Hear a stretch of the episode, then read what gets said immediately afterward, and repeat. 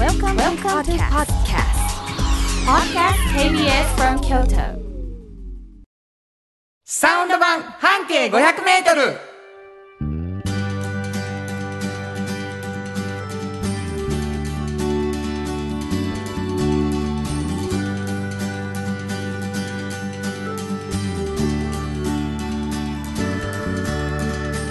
こんにちは。フリーマガジン半径500メートル編集長の円城信子です。サウンドロゴクリエイターの原田博之です。11月13日になりました、サウンド版半径500メートルという番組なんですけれども、半径500メートルというフリーマガジンがございまして、そのこぼれ話をするということで始まったラジオ番組でございます、円城さんはなんとその編集長さんということでございまして、この半径500メートル、どんなフリーマガジンでしょう。これはですね、京都に本当にたくさんあるバス停、本当にたくさんあるバス停の中から本当一つだけを選んでね、いつも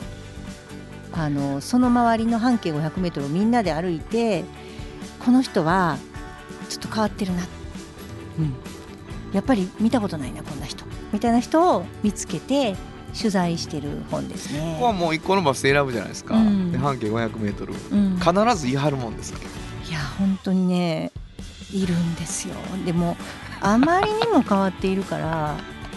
ちょっとびっくりして取材の時結構副編集長とか、ディレクターとか行くじゃないですか。もう結構もうね、人酔いするって言います。変わってる人が会いすぎて、だから1日3本とかいちゃってると、もうこんな変わってる人らの話ばっかり聞いてたら変な感じって言ってます。魅力的なんでしょやっぱり。そうですね。なんかほらなんていうの、食べ物とかでね、食べたことないものっていうのもね、なかなか少ないでしょ、でも食べたことないものがずっと続いたらびっくりするでしょ。同じ感覚で、まだこんな聞いたことない考え方あんのって、それがしっかりとした使命になってるね、フリーとは思えないマガジンでございますけれども、その半径500メートルの編集長、これだけの思いで、これだけもう人酔いする勢いで取材されてるので、これラジオでこぼれ話にしたら面白いんちゃうかっていうことでね、始まったのがこの番組なんですけど、最初30分だったこの番組、なんともう一つ編集長がですね、おっちゃんとおばちゃんというフリーマガジンを出しておられました、これどんなフリーマガジン。これは半径500メートルを作っている時に、同時にできたっていうところはあるんですけど、今若い方でこれから仕事を探していこうって思ってる、就職活動をされたりとか、2回目の仕事を探したりとかいろいろあると思うんですね。その時に、いろんなことがあって、条件がね、お給料がいいとこ勤めたいなっていうのも正解やろうし、その人にとってはで、なんかこうブラックじゃないかとかも今よく心配したりしてます、いろんなところがあって、でもこのポイントもすごい大事っていうのがあるんですよね。でそれ、私たちはこれをちょっと言ってみようかなって思って、全部正解だと思うんですけど、いろいろ選択肢があるといいと思うんですよ、でそれがこのおっちゃんとおばちゃんっていう本に書かれてるんですけど、おっちゃんとおばちゃんという年齢になった時に仕事がもう充実してて面白い、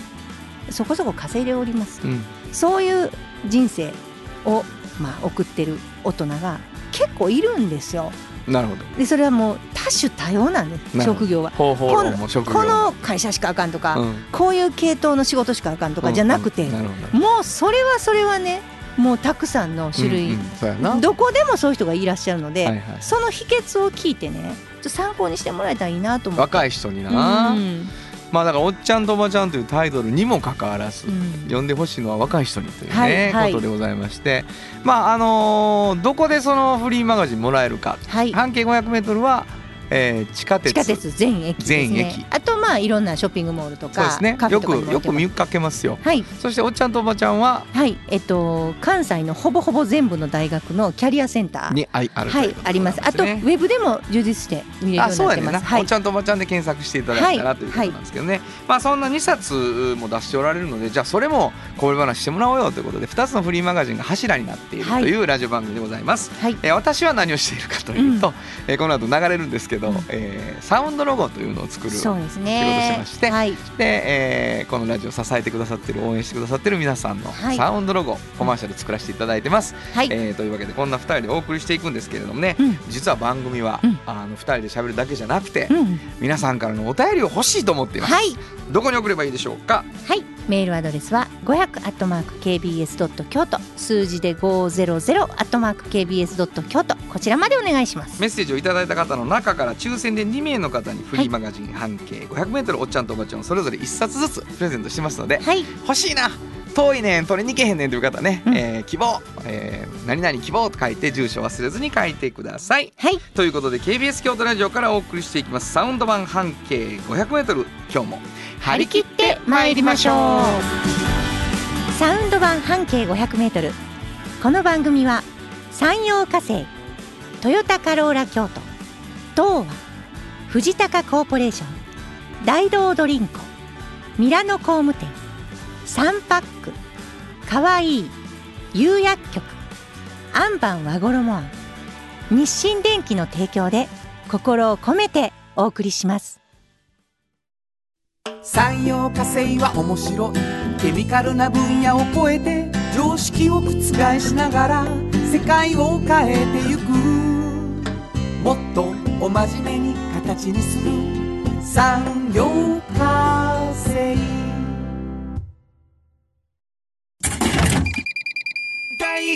ドリンクはドゥはドゥ塩はコンソダイナミックドゥドリンクカンパニー、心と体に美味しいものを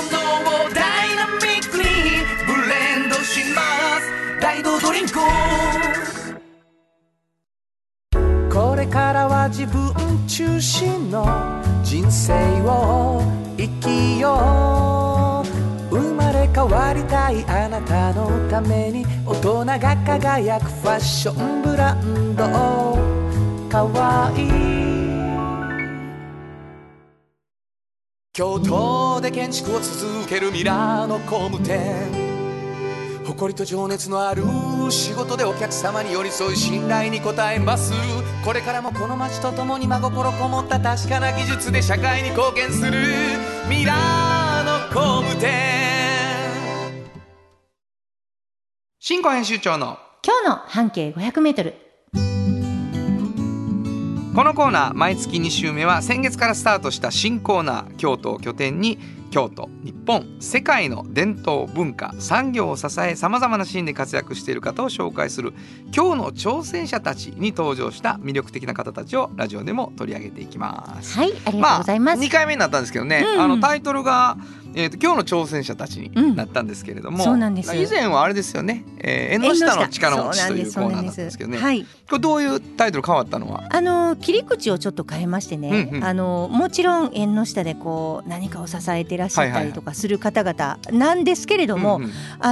はい、ちょっとね見方を変えると本当にあることに挑戦をされてるチャレンジャーなんですよ、皆さん。チャレンジャーな、はい、はいでそれがどんなことにチャレンジされてるのかっていうのをちょっとお話しするっていう切り口に変えてみた、はい、変更してみたという。なるほどな、はい、でもその縁の下で支えるってチャレンジしてるってことなんやっていうのって面白いですね。そうですね、もともとその山陽火星さん自体がねチャレンジ精神を持って 今だったら例えばこう今までだったケミカルの分野しかなかったところを農業の分野にまでバンって広げたりとか、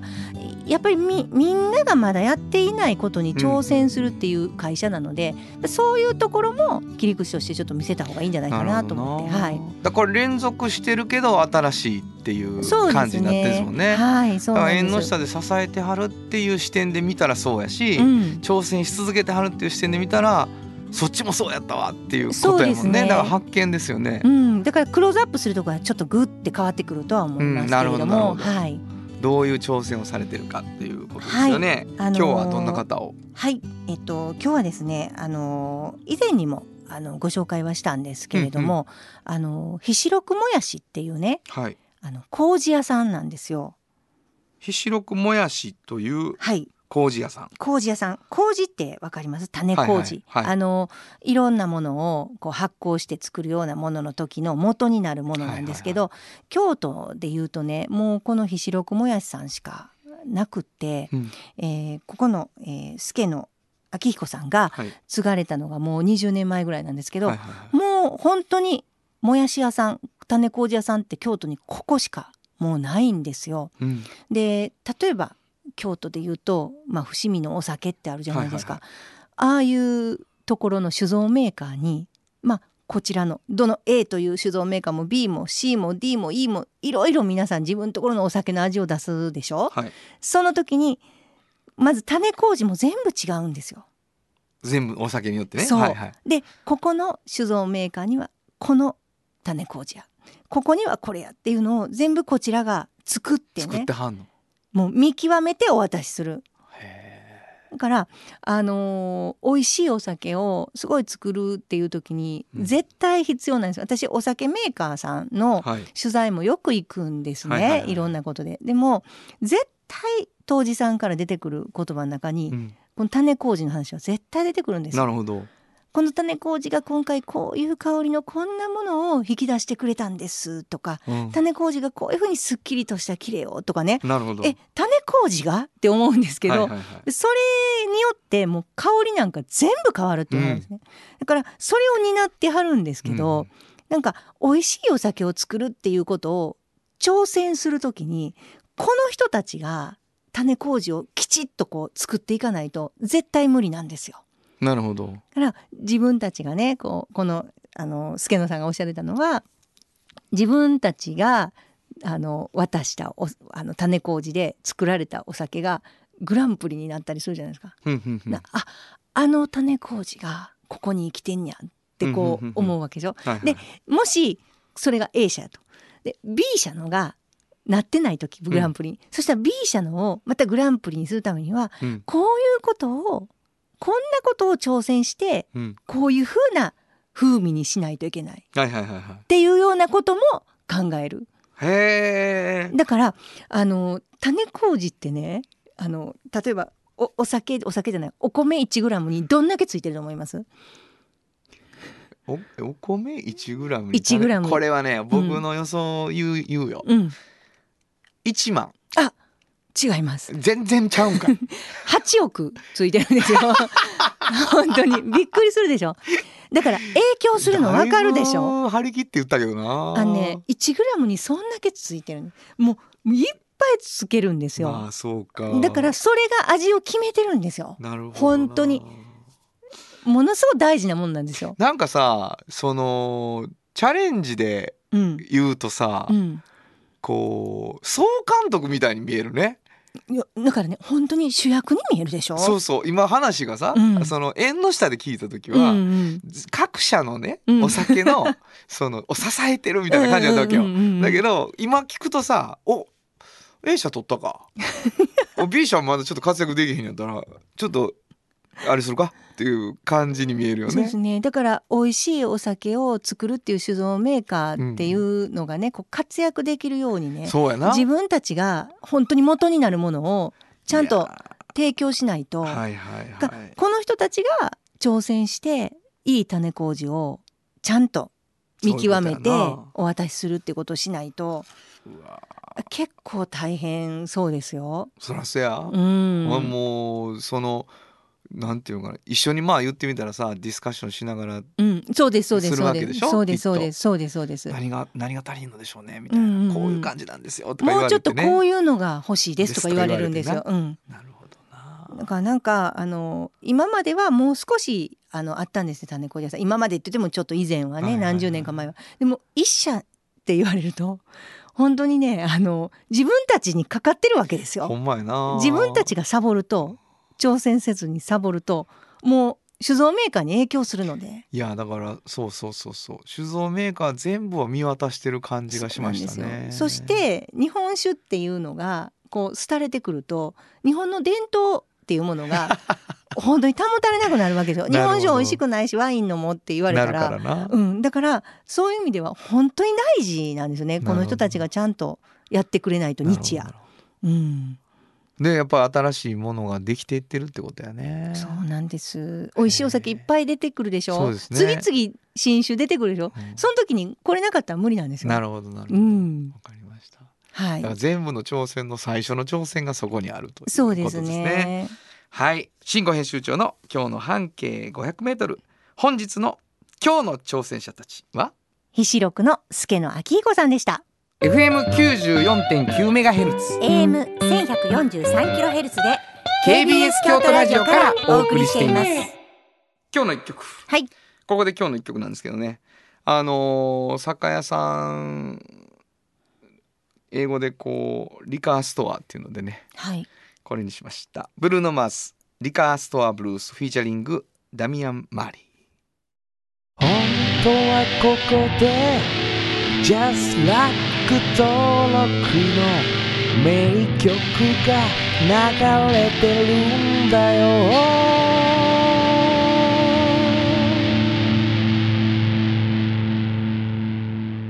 なんかブ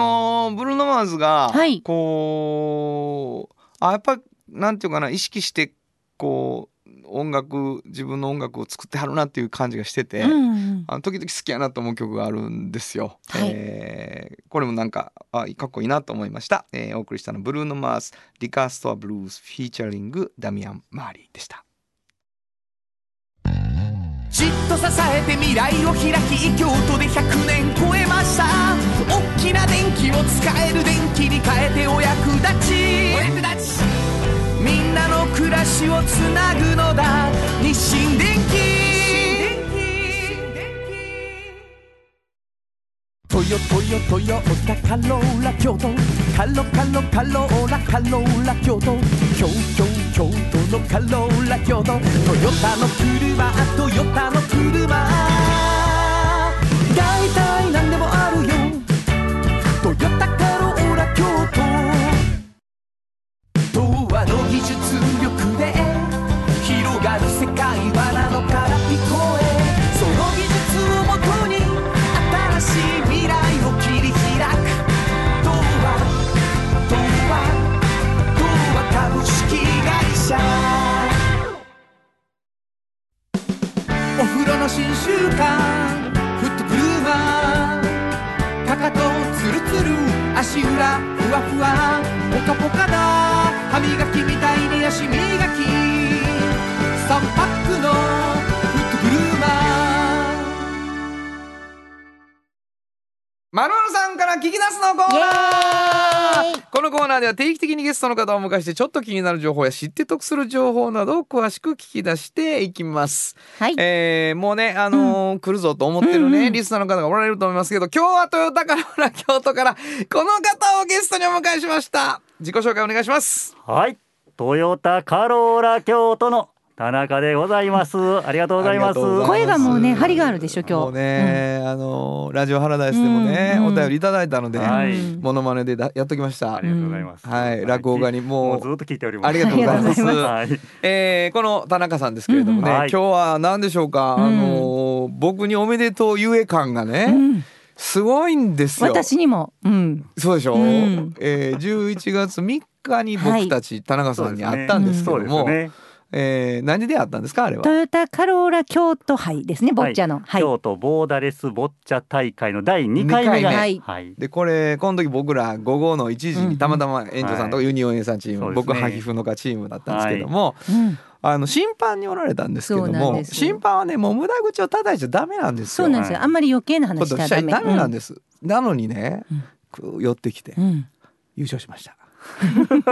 ブロックで優勝しました、僕ちょうど2部やったんですよ。私たち3部だったんで、2部の中では優勝したっていうのを、これ全部で4部制だったんですけど、なんと、2部で優勝されて、すごいじゃないですか言って、スーパーショットあったんですか言ってたら、その後、ブロック優勝した人で決勝が、そうですね、11月6日に各部の優勝チームが再び集まって、グランドチャンピオン大会をね、開いたわけなんです。まあ皆さん結果聞きましょうよ、どうだったんですか。これね、来てる、なんか来てラジオでだって金メダルだ。すごい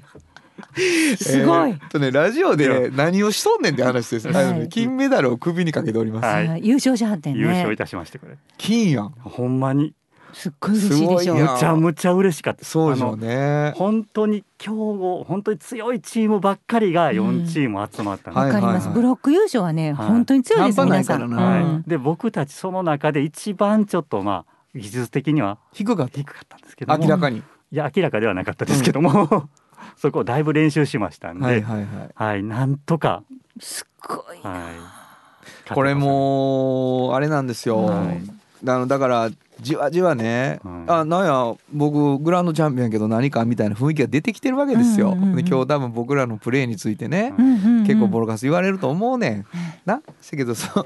れまあ言わしてあげる回やねんけど、はい、その優勝よりもよ、はい、すごいことが起こったんです。実はそうなんです。これ聞きますわ、田中さんの口から。これは聞きましょう。はい、まあ、私ども2017年より、うん、ボッチャの普及活動を京都府内で行っているんですけども、本当にコツコツとね、本当にいろんなところで、うん、いろんな方々とたくさんボッチャをさせてもらったんですけども、はいはいはい、まあ、それを見ていただけてですね、はい、でこの度ちょっと表彰をいただけることになりました、はい、どちらの方から、はい、文部科学大臣表彰をいただけることになりました。大それた賞ですよ、はい、なので今日僕ちょっとね、あまりこうちょっと緊張してるんですよね。ちょっとあまり皆さんに対していやあん時のプレーねとかちょっと言いにくいんですよねそんなキャラちゃうやん、もともとどっから出てきた今の人、はい、なかなかいじびれないっていうところがある、うん、のギャルみたいな、はい、あん時のプレーね言うてるやん、はい、障害者の障害学習支援活動という部門があるんですけども、はい、そちらの奨励賞というのをいただく。はあ、すごいですね。これ受賞いつなんかそれ、12月7日に表彰式がおめでとうございます。本当におめでとうございます。はい、いやなんやろボッチャ言うてね、しかもボッチャ大好きがポチャポチャみたいに言われたりとかね言われたりとかした、はい、もう苦節ですよ、まあ、言うたら、はい、まあでもこうやってやってこいと僕たちがね、ボッチャやりたいっていうだからできた賞でも、まあ、取れた賞でもないんですよね、うんうんうん、そうやな、一緒にやってくださった方々とか、うん、うちと一緒にボッチャやろうやって言うてくれてはった方々がいてこその賞なんですよね、うん、なるほどな、はい、本当にありがたい。どうした、うん、なんか謙虚なね感じ、やっぱり大臣に恥ずかしくないようにしたいんやなこれちょっとね12月7日まではねでもやっぱりなんていうんですか、知らなかったところが、うん、私もかなり深くルールから全て知るようになり、はい、もううちの北村くんなんか、はい、もう本当にね、もううるさいです。もう本当にここはこういうとこ狙った方がいいんですよ、新子さんみたいな感じでなんやっていうぐらいなんかよく知ってるようになって、まあ、ちょっと、うん、おめでとうございますということでね、はい、まあ、皆さんにビジュアルを見てもらえないのは残念ですけど、うん、やっぱ首から金メダルをかけて、うん、当日のねレフリーのユニフォームを着て、黄色のポロシャツで、そうですね、ややスポーティーな格好で来られると、はい、ほぼほぼアスリートをお迎えした気持ちに今なってるんですはい、ありがとうございますいいと思います。もう車屋ではないですよね、もう車屋です車屋ですけどね、町の車屋さんですいいですかって聞いた、はい、確認した、はい、もういいです今日はボッチャで言うてますから、うん、もうむちゃくちゃやもうだって大臣賞ですからせやな、じゃあもう今日だけは、まあ、でもそれもさ、はい、会社も嬉しいよね。そうですね、本当に会社の皆さんも喜んでくださって、はい、ようやったなと、ぼっちゃ言うて車上や言われたけどいやちゃうやんと、はい、地域からちゃうんですか言うてね、田中さんが戦ってきたわけやから、はい、それにしてもぼっちゃ言うてるで言うて言われた思うで、はい、なんや車の話させたら固いことになってるしな全然喋らへんしね、車の話ものすごいなんかメモ見てるし一生懸命ね、うん、今日も何にも持ってきてないからメモとか、ぼっちゃのことはね、はい、何にもいらないんです。ちょっと振り返りましょうか、はい、審判から見た僕らの試合を、はい、僕ね、うん、円城さんのちょっと忘れられへん名言がね、はいあるんです。今回何やろう、何ですか、はい、ちょっと初戦ちょっと、うん、負けてしまわれて、ギリギリでもうギリギリ負けってああいうこと言うんですね、はい、本当に、はい、勝っててもおかしなかったんです、そうそれなんですよ私私あれは勝ちやったっていう。そうですよ。名言やなと思いました、ね。それギリギリ負けたのが2回あったんですよ。うん、だから2回勝ってておかしくないんですよ。だから2勝してるはずなんですよ。そうそう、2勝してるはずってずっと言ってはるんですよ、ね。そうです。いや負けてはるんですよ。2敗やけど2勝とあんまり変わらない。変わらないってそう、うん、2敗やけど2勝と変わらない。僕名言やなって思いましたねこれ。これものすごい言ってくるんですよ。はい、一番2勝やったんじゃないかっていう人の敗者復活はないですかって聞きに行ってたからね田中さんとずっとねないですってそう何回言うたかないですって本当にいやでも納得いかへんやろ。もう観客も多分私が2勝したと思ってると思うんですよ。いなかったよね観客も。そしてね、私が2勝したというよりあれはね北村君の2勝ですよ。北村君良かったですか。北村君はねうまかったです。あ本当に北村君ね狙いもうまいんですよ。何でもできるんですかあれは。炎上さんのところに、ね、北村君っていう男の子がいるんですけども、はいはい、もうよくたびたび出てくる ね本当に相当プレッシャーがあったんでしょうね。なるほどな。のびのびじゃなくてねなんかねんなないちょっと目がねずっとね泳いでる。そんなことないそんなことないずっとこのショット外したらこのショット外したらっていうのがあるんやろうな。全然そんなことないんですけど、まあ、クレさんに怒られるんじゃないかなとかね。そうですね、はいすごいちょっとまああったかもしれないですね。はい、うん、まあうちはね最下位だったんですよ、うん、そのブロックで、うん、文化系やからね。そんなことないよ集まりがね。でもね試合が終わってからちょっと練習があったんですよね、はいでむちゃむちゃうまくなってはるんですよ。ありがとうございました。本当にあれはねいいシステムやった、はいいわゆる敗者復活もないんだけど、はい、総当たりの結果うちが最下位やったんですよ、はいでまあ、何か所かでやってるところと、もう最後優勝とは別のところでもう一回しましょうか試合って言って最下位の人は練習にしてくださいって、うん、で僕らはコートを自由に使ってすごい上手な方に指導いただいたんです、うんもしも翌日なら優勝するぐらいうまくなりました。いや本当に冗談抜けて本当にうまくなってありました。まあ来年1年後これがな狙ってください。俺の中指があれ覚えてるかやなあの感じをな。ちょっと目が覚めるのが遅かったんですね。そうですね。いや本当にもう恥ずかしいプレーをいっぱいしましたわ。まあもう私もねちょっと来年は2勝やったってことを思い出すようにね。何言うてんのもう捏造されてるから記憶が2敗ね、もう2勝であってもおかしくない2敗ですよ、ね、2勝にこだわらず そうやな。そんなに勝ちたいですか。もうねほんまに勝ちたい。ほんまに勝ちたいですよね。それは本当にわかります。ほんまに勝ちたいんです。もしかしてさグランドチャンピオンは、はい、もう田中さんで呼ばへんけどグランドチャンピオンはさ、はい、負けなかったの今回。グランドチャンピオンは、グランドチャンピオン大会では負けなかったですね。すごいなほんまに頑張らはった、ね、ほんまに頑張ったんです。ちょっとすごいね、はい、だからもう本当にもうね、うん、マジになればなるほどロジカルなプレーね、遊びじゃないあれ遊びだから、はい、スポーツじゃない。そうなんですそうなんです。だから本当にまあもしよかったらちょっとボッチャって調べてもらったらルールも載ってるんだけど、はい、なんていうかな誰が投げるかとか、うん、どう狙うかとかっていうことが、うんめちゃくちゃ重要でどこまでもあるんですよ。本当に作戦が重要なんですね。そうですね。だからやったんやね。そうなんです。今回作戦をむちゃむちゃ考えました。なるほどな、はい、じゃあ結構向いてんちゃうかな、はい、文化系にも。文化系ね。文化系でも来年お手並み拝見ですよ。いやもうほんま負けへんしな、うんうん、ちょっと来年は希望日をちょっとみんなで合わせて、はいはい、みんなで対戦できるように、ね、そうしましょう。あ、しましょうよ、うんまあ、希望の会をね。なんやグランドチャンピオンや思って、うんはい、1年だったら知らんで、うん、引きずりを下ろしましょうな。ほんまに、うん、ほんまに受けて立ちます、はい、そうやろな、うん、受けて立たれると思いますわ、はい、いやまあどんどん聞きたいし、うん、もっと本当におめでとうねたくさんね、うんうんお伝えしたいところですけども、はい、ぜひこのラジオを聞いてる方の中からおられたね。でもリスナーのチームがいはったんですか。はいいはりました。やったー聞いてたから登録してくれた方がおられました。あそうですか、はい、会いました。あそうですか。その人たちはリアル田中や言うて、はい、あれ僕言うてましたからそうなんですか、はい、いや痛かったリアル北村も言うてましたけどね同時に北村君ラジオで一回ちょっと出たけどな、はいというわけでございまして、はい、このラジオからもボーチャが盛り上がるといいなと思います、はい今日の〇〇さんから聞き出すのコーナーもう一度お名前ください。はいトヨタカローラ京都の田中でございますお迎えしました、はい、ありがとうございました。サウンド版半径 500m 京都で建築を続けるミラーの工務店、誇りと情熱のある仕事でお客様に寄り添い信頼に応えます。これからもこの街とともに真心こもった確かな技術で社会に貢献するミラーの工務店。ものづくりに店づくり、お客様の欲しいを届けるカンパニー、喜びを共にトータルソリューション、藤高コーポレーション、藤高コーポレーション。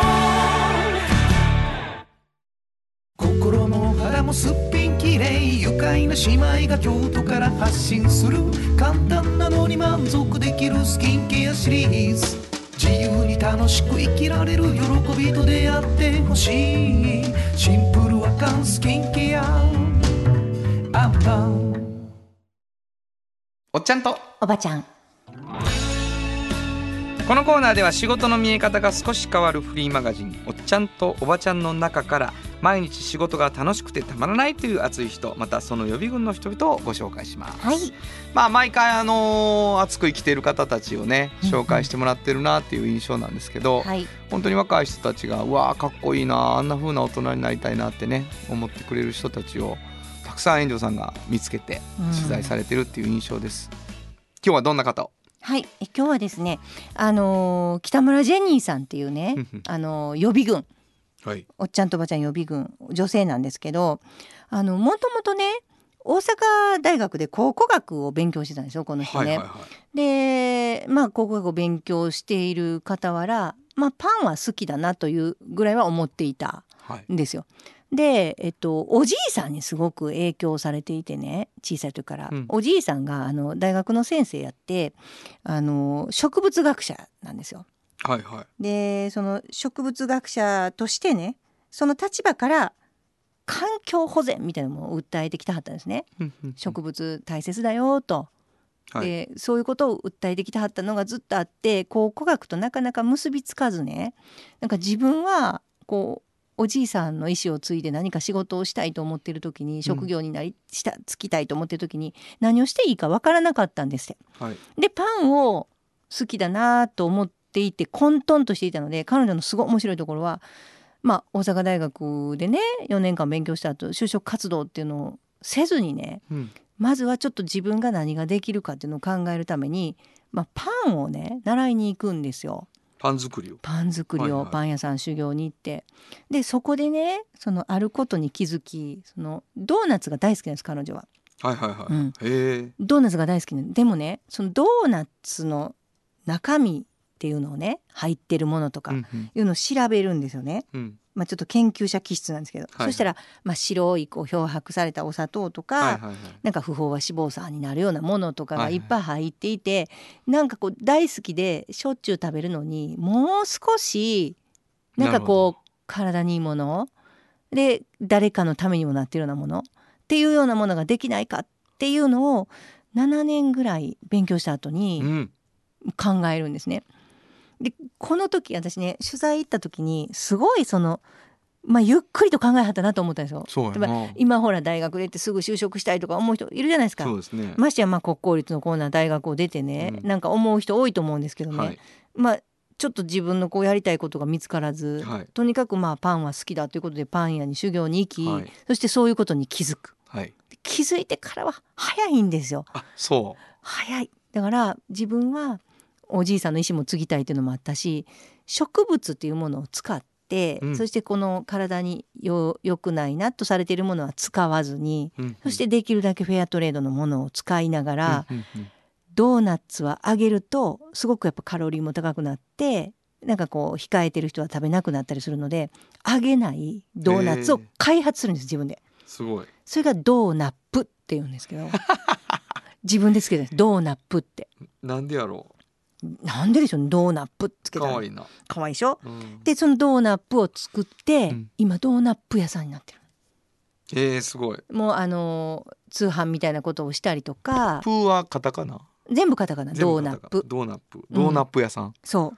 で、あと自分でねカフェの中で売りに行ったりとか、あと教室開いたりとか、なんかそういうそのなんていうのかな、もう考えてからはものスピーディーなんですよ。そうね、私これすごいなと思ったのは、ゆっくりゆっくり自分のやりたいことを見つかったけど、そっから早い、うん、こういうことやなと思って、分からへんうちは早くできないんですよね。そういう人もいるという。なるほど。でそんな人もいいんやなと思って、やりたいこと見つかってから早くなるっていう、うん、そうね、うん、あなたはどんなタイプですか？私ですか、うん、私はもともとやりたかったことっていうのが、まあ、書いたりとかね、そういう本を作ったりっていうことだったので、まあ、そういう道にこう緩やかに行きましたけど、行ってから本当にどんなものが作りたいかっていうのに巡り合ってますよね。うん、分かったらバーってスピード上がる人の印象もありますけどね。私ですか、うん、まあもちろんそれはあるんですけど、でも7年間考えるってすごいな。まあそうですね、そのゆっくりさっていうのは、はいはいはい、それって怖くないかったんでしょうかね、7年の間って。どうなんでしょうね。まあゆっくりと自分がやりたいことを見つけて、今好きなことをとりあえず積み上げていこうってことじゃないですかね。なるほど、うん、これドーナップ僕食べたいわってしたらどうしたらいいの？ね、フェイスブックで売ってはります、うん、今度ここのカフェでやりますとか。今は銀河ベーカリーっていう名前で活動してはるので、うん、銀河ベーカリーで、まあ、見てもらったら。それは銀河ベーカリーの中の商品にドーナップっていうのがあるってことね。はいはいはい、はい、もう中心にそれされてますね。それは揚げてないけどドーナツみたいな感じで、うん、そうですね、うん、美味しそうですね。そうですね。まあでも、うん、ゆっくりと自分の好きなことを見つけて、うんうんうん、まあ、見つけてからはそこに対して、まあ、忠実にそれをこう実現できるようにバーッと動くっていうことですよね。すごい。でもそこのなんか動き出したとこの底力がありそうですね、話聞いてると。そうですね、うん、こうやっぱりアイデアがグーってバネ引いてピョンって飛ぶみたいな感じですもんね、うん、すごいな。まあ植物学者のおじいさんへの思いもすごい強かったみたいですよ。あ、そう、うん、話にいつも出てきてましたから。影響を受けてはるよね、すごくね。だから尊敬してはるんでしょうね、きっと。うん、今はオンラインでなんかいろいろパン教室もしてはるんですけど、うんうん、ちょっと前まではね、また再開してはると思うんですけど、自分の、教室持ってはったんですよ、自分の家にね。自分の家で、はい、作曲の、はいはい、でそれがそのもともと植物学者やったそのおじいさんの残さはった家なんですけど、すごい家で、そのガーデンがもうすごい綺麗なんですよ。だからこう緑を見ながらパンを、体にいいパンを作る教室っていうのをされてたんですね。なるほど。今はオンラインでやられてるんですけど、はいはいはいはい、なんかそんなんもうなんか環境、自分がこう自分がこう教える環境もすごいこうなんていうかな、豊かなものにして、で大好きな、まあ、ドーナップをその食べた後も体によくて、その中に入ってるもんも全部いいもので、でなんかこうそれはすごくフェアトレードとかいろんないいことをして入ったもので作ってっていう、こう全体的に全部がなんか豊かな感じになりたいっていうのをおっしゃってましたね。なるほどな。なんかあれよね、こうただ勉強だけしてるとかじゃなくて、うんうんうん、すごいこう実存的っていうかさ、うん、その生活の中にどう根ざすかみたいなことが、うんうんうん、でもすごく おじいちゃんのやってたことにも影響、多分おじいちゃんもそういう人だったんでしょうけどね。そうやね、うん、なんか研究者の気質で、何か自分が仕事をしたいっていう時に、まあ、ゆっくり考えてこの道を選んだみたいな感じでしょうね。わかりました。いや、うん、素敵なお話でした、はい、本日のおっちゃんとおばちゃん、ご紹介したのは、はい、銀河ベーカリーの北村ジェニーさんでした。サウンド版半径500メートル。今日のもう一曲、はい、ここでもう一曲なんですけどね、まあ、ドーナップではないんですけど、ザ・コレクターズドーナッツソング。本当はここでジャスラック登録の名曲が流れてるんだよ。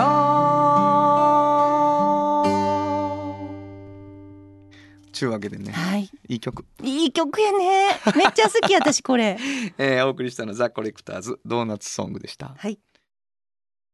童話の技術力で広がる世界はなのから聞こえ、その技術をもとに新しい未来を切り開く、童話株式会社。あなたに寄り添い毎日をそっと支える有薬局っていう薬局明日をつなぐ有薬局お風呂の新習慣フットグルーマー足指ピカピカ足裏爽快マッサージくすぐったいのが癖になる3パックのフットグルーマーじっと支えて未来を開き京都で100年超えました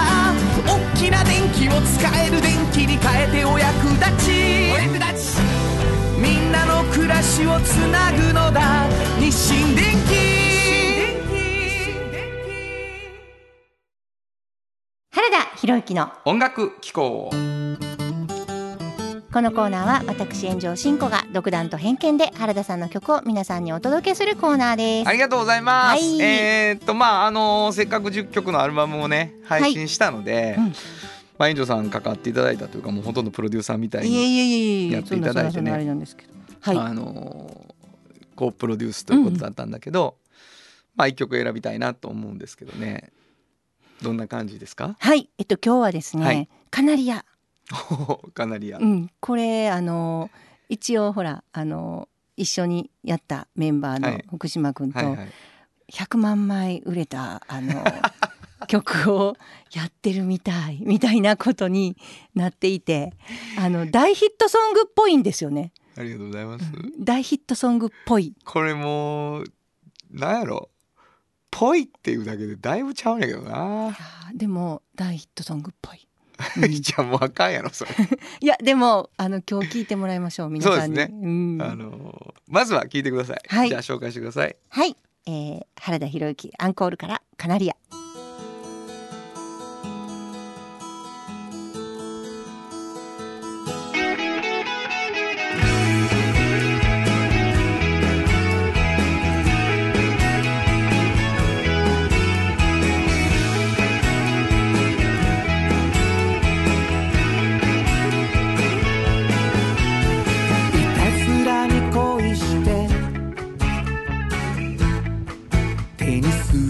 怖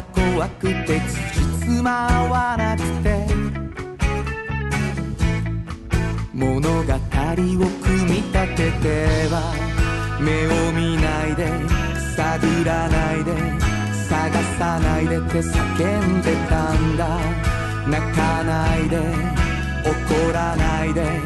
気づかないでって叫んでたんだずっと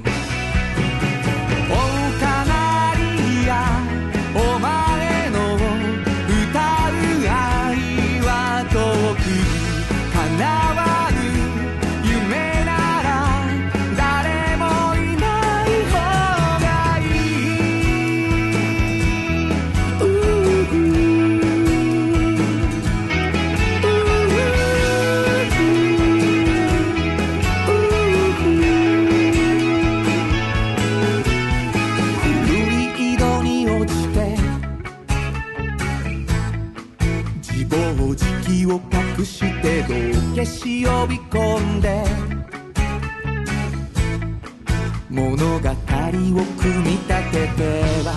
上を見ないで手を貸さないで助け出さないでって叫んでたんだ騙されないで慰めないで振り向かないでって叫んでたんだずっと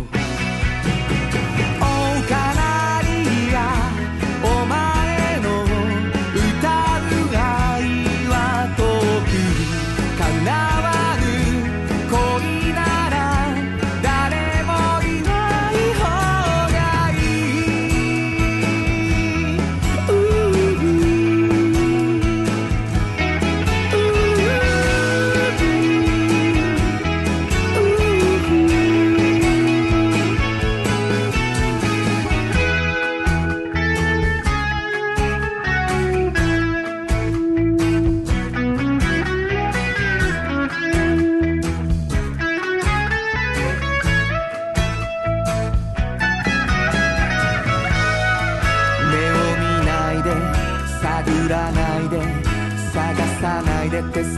んでたんだ。泣かないで、怒らないで、気づかないでって叫んでたんだ。上を見ないで、手を貸さないで、助け出さないでって叫んでたんだ。騙されないで、慰めないで、振り向かないでって叫んでたんだ。ずっと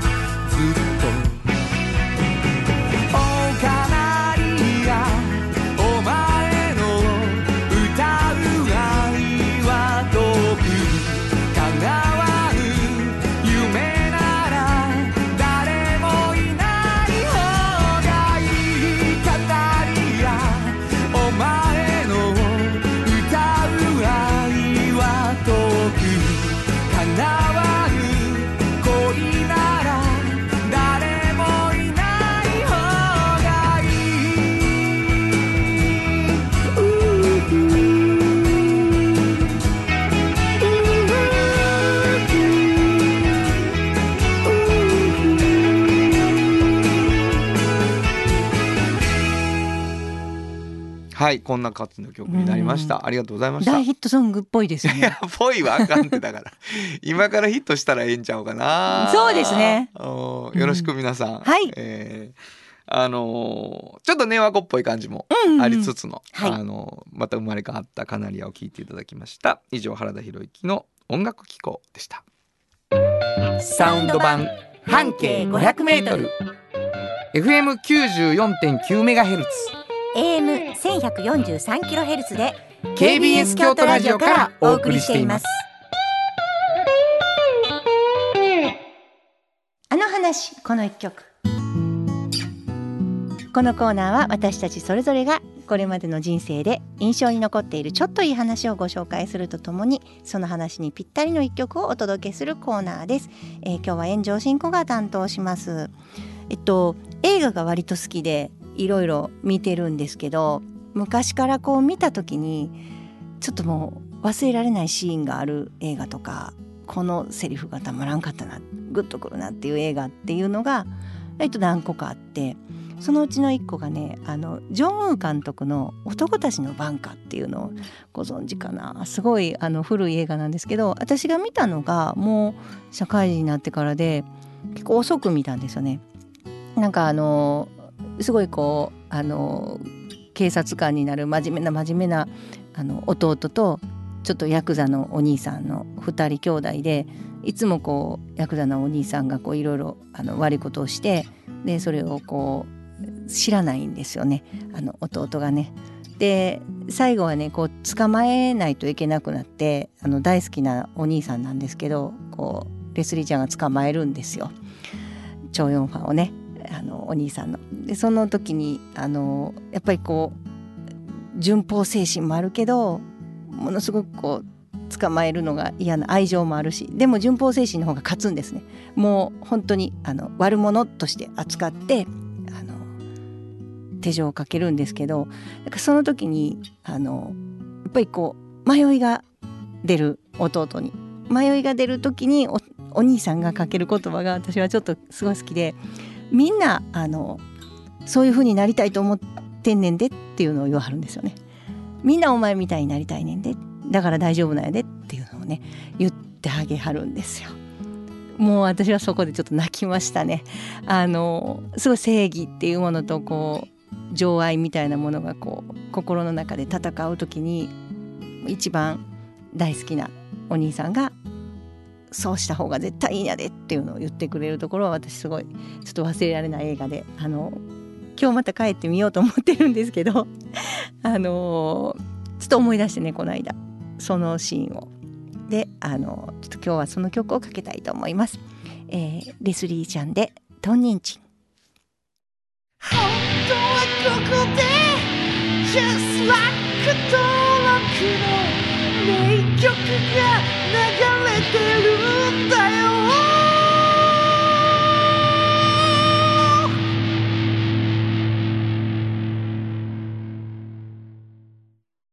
産業化成は面白い。ケミカルな分野を超えて常識を覆しながら世界を変えてゆく。もっとお真面目に形にする産業化成トヨタカローラ京都カローラカローラ京都京都のカローラ京都トヨタの車大体何でもあるよトヨタカローラ京都大道ドリンクはドゥはド塩はコンソーダイナミックドゥドリンクカンパニー心と体においしいものをダイナミックにブレンドします大道ドリンク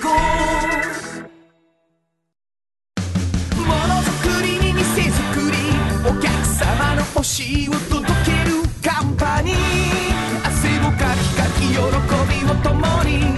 トータルソリューション藤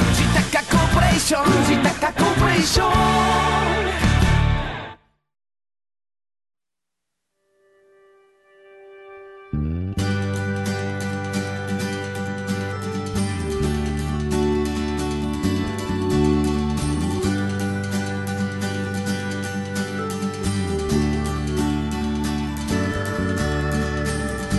誰にも気づかれずそこにある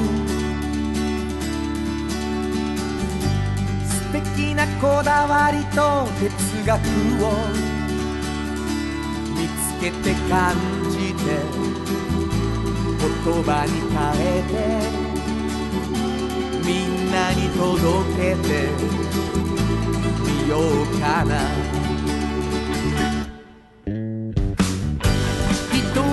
職人が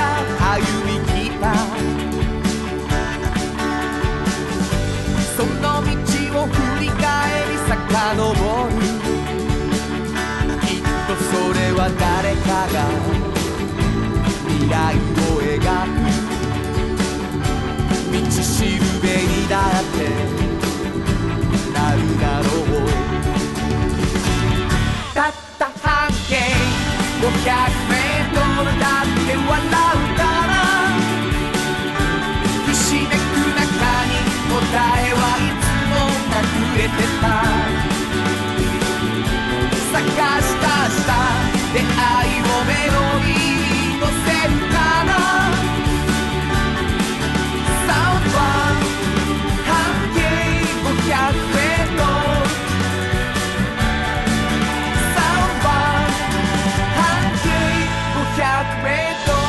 あっという間にエンディングでございます、はい、お便りをいただきました、はい、生まれ変わったら宝ジェンヌさん ありがとうございますオラガ村のしば漬けは私知ってます学生だった頃友達のお弁当にしば漬けが入っていたことがあり少しだけ味見をさせてもらって以来お気に入りです、うん、実際お店に連れて行ってもらったほど気に入りました私の家は北区なんでちょっと距離があり長い間食べられない時期が続いていましたがなんと白梅町の泉屋さんで販売しているのに気づき、すぐに買いました数年ぶりに食べましたが味は変わってませんでした美味しかったです、はい、ちなみに私はきゅうりのしば漬けが好きですまた買いに行かなくちゃというね、うん、ちょっと以前に紹介した記事のことですけどね、はいはい、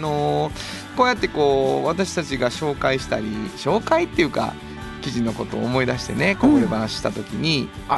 私もちょっとそのことで知ってるでみたいなのもね嬉しいですよね嬉しいなと思いますねいや泉屋で売ってるの知らなかったですそうやなニュー情報になってるやんか、うんうんうんお便りをいただくことですごく元気になるので、はい、どんどん送ってほしいと思うんですけれども、はい、どこに送ればいいですかはい、メールアドレスは 500@kbs.kyoto 数字で 500@kbs.kyoto こちらまでお願いしますはい番組の中で紹介しています2つのフリーマガジン半径 500m とおっちゃんとおばちゃんをですね、はい毎回それぞれ1冊ずつプレゼントしています、はい、なのでお便り送るときにプレゼント希望の方は住所も忘れずにどちらのフリーマガジンが希望かも書いてほしいと思います、はいね、プレゼント希望じゃなくても送ってもらっていいんやもんなそうですそうです何を送ってもらってもいいんやもんなそうです自分の周りの半径500円の話でもいいしね、うん、今みたいにね漢字も嬉しいししば漬けどっかで売ってたよでもいいですよねあ知らん編集長も知らんことを言いましたよ、うんはい生まれ変わったら宝ジェンヌさんはいありがとうございますそんなんもどんどん送ってほしいと思います、はい、ということで午後5時からお送りしてきましたサウンド版半径500メートルお相手はフリーマガジン半径 500m 編集長の円城真子とサウンドロゴクリエイターの原田博之でした。それではまた来週。サウンド版半径 500m。 この番組は山陽火星、トヨタカローラ京都、東和、藤高コーポレーション、大道ドリンコ、ミラノ工務店、サンパック、かわいい、有薬局、アンバン和衣あん、日清電機の提供で心を込めてお送りしました。